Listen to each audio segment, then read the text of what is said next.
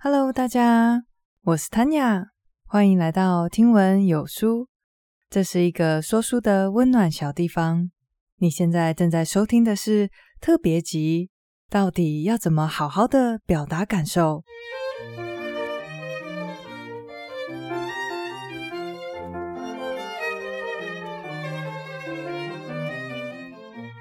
不知道大家还有没有印象？你上一次对着一个为你带来情绪痛苦的人，当着他的面说“我很生气，我很伤心”，或者是“我很失望”，是什么时候呢？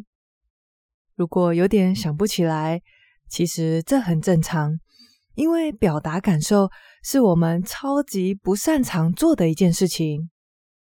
面对其他人为我们带来痛苦情绪的时候，如果是一个熟人，我们可能就会跟对方吵起来，或者是试图沟通，跟对方讲道理，而不是表达感受。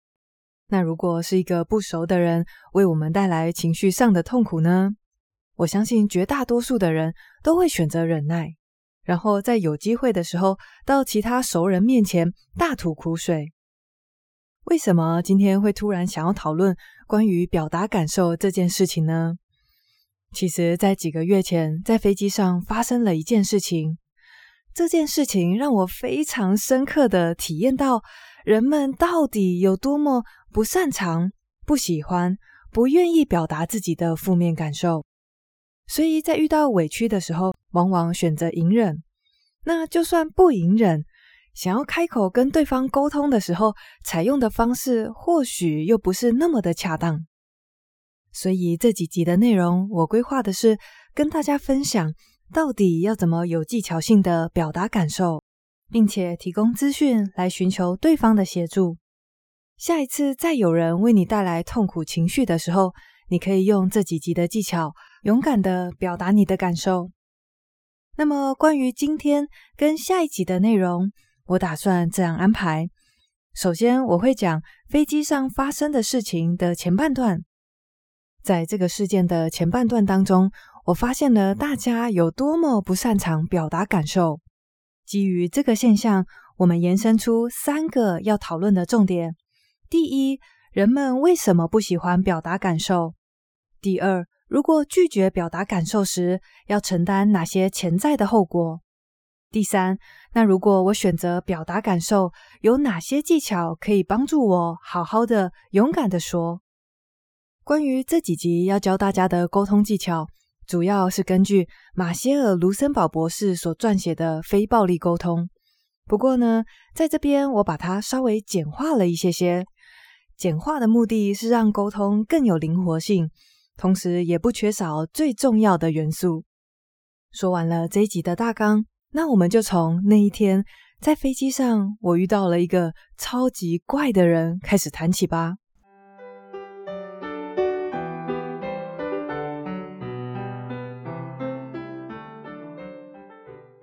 那一天，我执勤的航班是一个岳阳线，也就是在外站，我们会有一天的休息时间，然后再载其他客人回来。去程的时候，才刚上飞机不久，有一个男同事就立刻引起我的注意。虽然我从进公司到现在，说资深也不算，不过好歹飞了七年多的时间，也见过形形色色的组员，对乘客不友善的。其实不算太少见，但是在我们公司，对乘客跟对自己人都超级不友善的，我真的是第一次见到。这个比我资深几年的男性空服员，在这边我们就叫他粗鲁男好了。这个粗鲁男啊，在没有工作的时候，你跟他讲话就是一个很正常的同事。不过，当我们一忙起来，你就会感觉到他整个人都是。非常的愤怒，非常的不耐烦的。如果有客人请他帮一个忙，他就会露出那种“哦”，这样子就是很烦很烦的感觉。而且对我们也一样。而粗鲁男的夸张行径，当然不止引起我的注意。被安排在后面厨房跟粗鲁男一起工作的是一位比较资深的姐姐，而这个资深姐呢，她也是今天的第二个主角。他几乎是从一上飞机就被粗鲁男给惹毛了，而且是气到不行的那种。不过，这位比我们都还要资深很多的姐姐，有试着表达感受，骂他，或甚至是试着跟他做任何的沟通吗？没有。这个资深姐呢，她只要一有机会来到前面的厨房，就开始跟我们大吐苦水，说粗鲁男又做了或说了些什么。后来我就问他说：“诶，那你有跟他讲什么吗？”他说：“没有，我太弱了，我就是不跟他讲话。”后来我们在快要抵达目的地的时候，因为已经在降落的阶段，我要赶去前面写东西。在走过去的路上，我刚好跟粗鲁男擦肩而过，结果他叫我的方式居然是非常大力的搓我的背，我当下整个 血压飙高，回过头来我就跟他说：“哥哥，我不喜欢别人这样碰我。”然后当下粗鲁男他也愣住了，可能从来没有人这样跟他讲过，然后他就嘀咕了一句说：“哦，不好意思。”他大概只放低姿态两秒钟，就恢复平常很讨人厌的模样，开始命令我去做其他事情。后来我回到厨房，因为粗鲁男已经成为当天的话题焦点了，我就跟其他人说他刚刚是怎么样非常没有礼貌的直接碰我，然后也说了我的反应。结果另外两个姐姐听到我的反应，她们非常的惊讶，其中一个还说：“哇，我欣赏你。”我当时觉得，哈，我做了什么很厉害的事情吗？我只是诚实的说出我的感受啊，所以我就问他们说，为什么啊？然后姐姐就说，呃，如果是我，我可能不舒服，也只会忍耐吧。也就是说，故事到目前为止，已经有两个，就算被触碰，感觉不舒服，也不会说出来的同事。还有一个在后面厨房，从起飞就气到不行，但是却选择忍耐到底的资深姐。有这么多的人，我相信包括以前的我在内，也都不喜欢、不擅长、不愿意说出自己的负面感受，宁愿忍耐，宁愿受委屈。这到底是为什么呢？接下来我们就进入今天的第一个大重点，那就是我们为什么不讲。借着知道这些妨碍我们说出感受的阻力，我们就可以更好的来一一克服它。第一个阻力，我觉得也是最大的，那就是人们不想要面对潜在的冲突。我们觉得，一旦表达负面感受，说出像是“我非常生气”“我很不高兴”或者是“我很失望”的时候，就非常有可能让自己陷入冲突。我认为害怕面对冲突可以解释绝大多数人为什么选择隐忍。如果可以避免的话，谁想要与其他人起争执呢？关于这一点，大家不用担心。学会了今天的技巧，表达感受不会让你陷入冲突的。接着，第二个阻碍人们说出感受的原因是，我们是社会性动物，在这个社会上，没有人是独行侠，我们都仰赖彼此的合作跟互助，人类社会才得以欣欣向荣。基于要跟别人合作的这个天性，我们不可能不在乎其他人对我们的看法，甚至其他人对我们的评价也会大幅影响我们对自己的评价。不过，这跟表达感受有什么关系呢？原因是，当我说出我非常生气、我很伤心，或者是我很害怕这些表达负面感受的话时，似乎就传达出一种我是一个易怒、玻璃心，或者是胆小的人。所以，为了不要让其他人对自己有这样的印象，我们也会倾向于隐藏自己的负面感受。所以，太在乎其他人是怎么看我们的，就是会阻碍我们表达感受的第二个原因。那么，分析完了两个原因以后，接着我们来了解，如果基于害怕冲突，或者是太在意别人怎么看我们的，而总是选择隐忍感受的话，会有什么样的后果？首先的第一个后果是，你会经历一段时间的精神伤。精神伤是什么呢？这个名词是心流的作者帮我们定义的。伤是左边一个火字旁，右边一个伤人的伤。那么这个字原本是用在化学跟物理学上面的专有名词，它其中的定义指的是一种混乱跟失序的状态。所以，当我们内心混乱，无法保持和谐，无法把注意力放在当下的任务上时，此刻的我们正在经历的就叫做精神伤。还记得你上一次遭受极大的委屈、痛苦或者是伤心的事情，但你选择隐忍时之后几天的状态吗？是不是就连吃饭、走路、入睡以前，任何不经意的时刻，都会让你的思绪飞到那件事情上面呢？在经历精神伤的时候，脑袋的念头好像不是自己可以控制的，会一直跳针的想：他为什么那样对我说话？他的态度为什么那么差？我为什么要遭受这种委屈？等等等等。有时候就算叫自己够了，不要再想了，但是就是很难停止。而这就是当我们拒绝表达感受时所要承担的后果之一，经历精神伤一段时间。接着，拒绝表达感受的第二个后果是，若是同样的事情一再发生，最后你所累积的这些怒气或者是委屈，可能会以更糟糕的形式爆发出来。不知道大家还记得，在《与成功有约》里面，作者帮我们分析。他说：“损己利人的做法，还不如损人利己。为什么委屈自己，甚至比占别人便宜还要糟糕呢？原因是，当我们忍耐到有一天真的忍不下去的时候，最后说出来的话、做出来的事情，可能连自己都会吓一跳。而这种难以收拾的爆发场面，就是因为我们拒绝表达感受，而一点一滴累积而来的怒气。”我记得有一次在飞机上送餐，送到快要结束的时候，刚好我被卡在两台餐车的中间。然后在我身后的那个姐姐，她就绕过我，从我们的餐车上拿饮料。结果就在那一瞬间，我对面的姐姐突然暴骂那个来拿饮料的同事，她就说：“你是怎么回事？从我这边拿饮料都不用讲一声的吗？从刚到现在，你已经好几次把他推开。”从我车上拿饮料，还撞到我了，你知不知道？我当下被夹在中间，真的是尴尬的不得了。不过老实说，我并没有觉得我被推开还是怎样啊。后来回到厨房，刚刚骂人的姐姐就问我说：“有没有被吓到？”我就说：“哦，有一点讶异。”然后她接着又问我说：“我这样讲她是不是太过分了？”我就很委婉的跟她说。刚刚你爆发的时候，你有说他已经好几次这样了。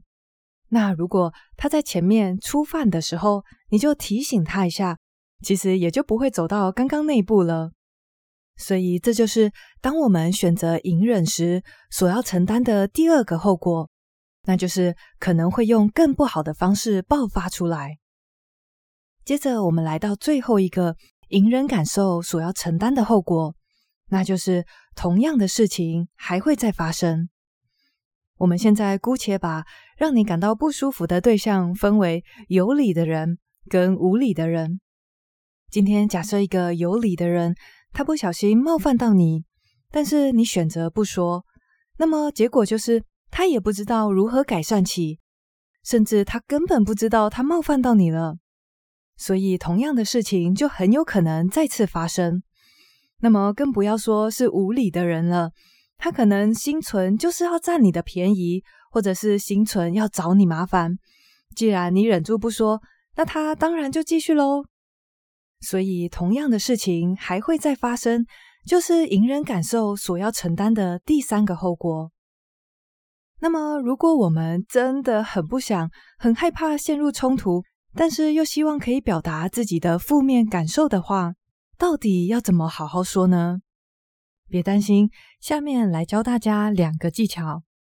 只要运用得宜，我们可以清楚又诚实的表达自己，而且不会冒犯到别人。首先的第一步当然是表达感受。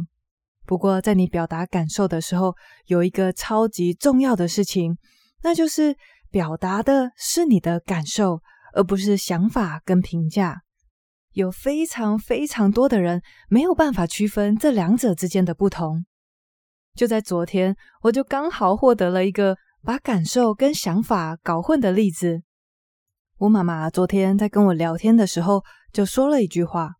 她说：“我的感受是爸爸这样做很不好。”所以我就告诉她说：“妈，这是你的想法，不是你的感受哦。”然后她就很不解，她就说：“没有啊。”我就感觉他这样很不 OK 啊！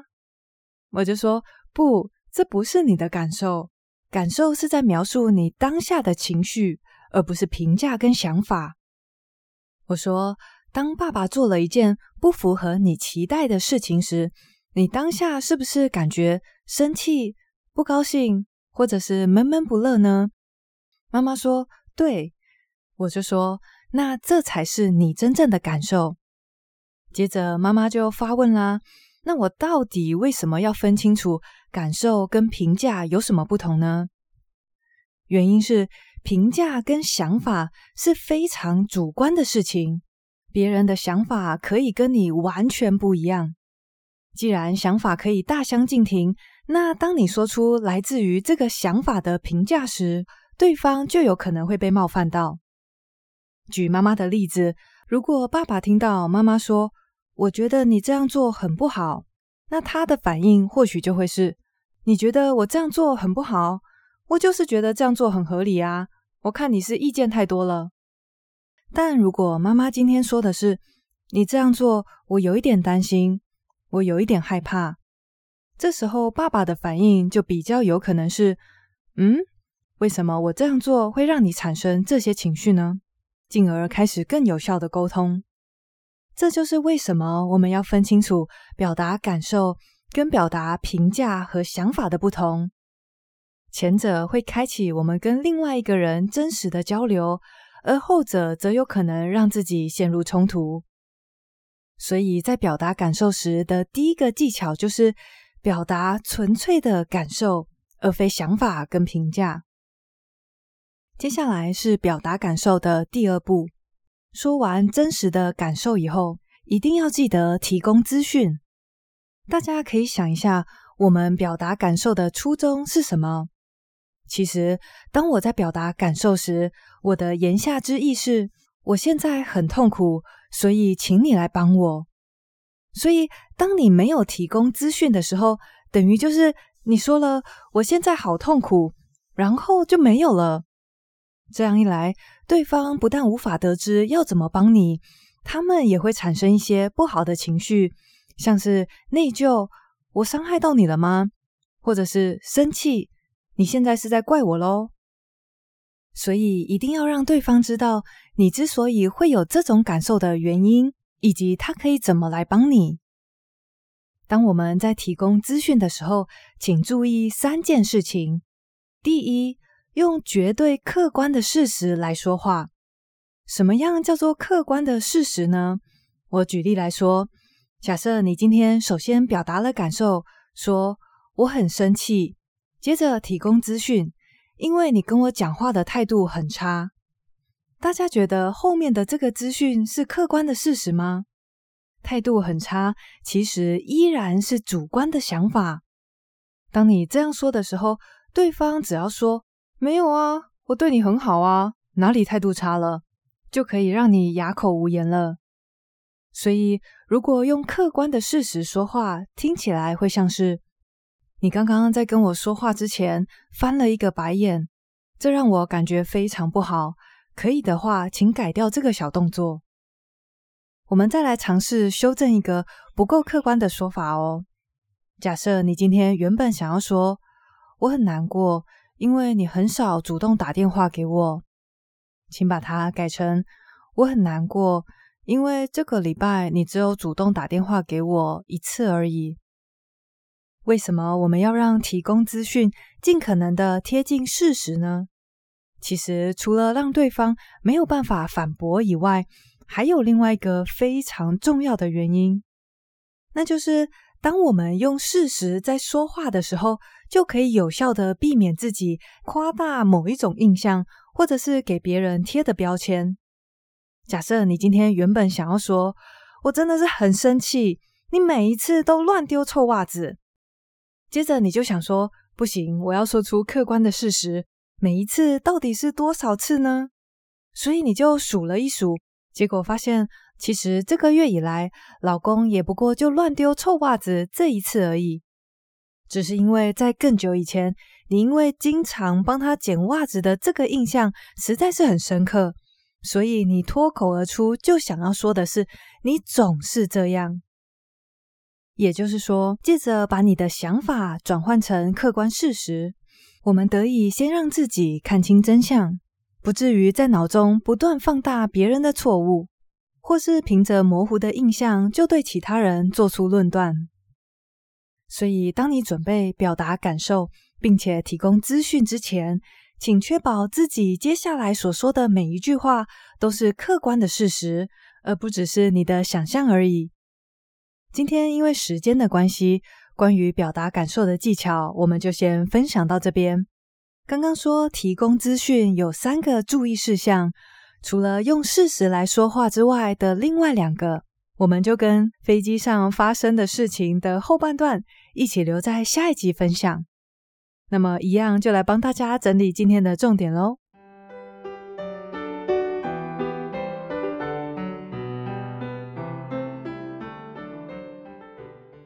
今天的主题是如何有技巧性的表达感受。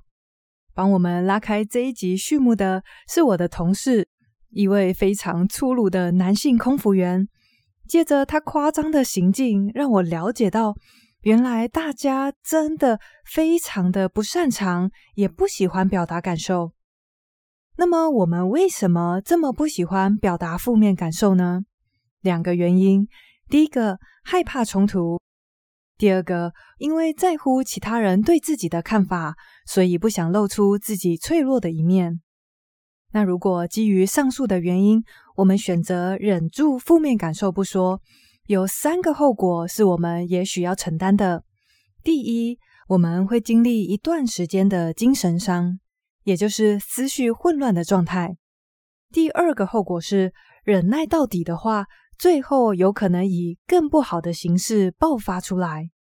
第三，同样的事情还会再发生，因为你不说，别人也没有办法帮助你。那如果不想要承担这些后果，我们可以用以下的技巧来好好的说出感受。第一个，注意自己是不是在表达感受，因为我们常常会把感受跟想法混为一谈。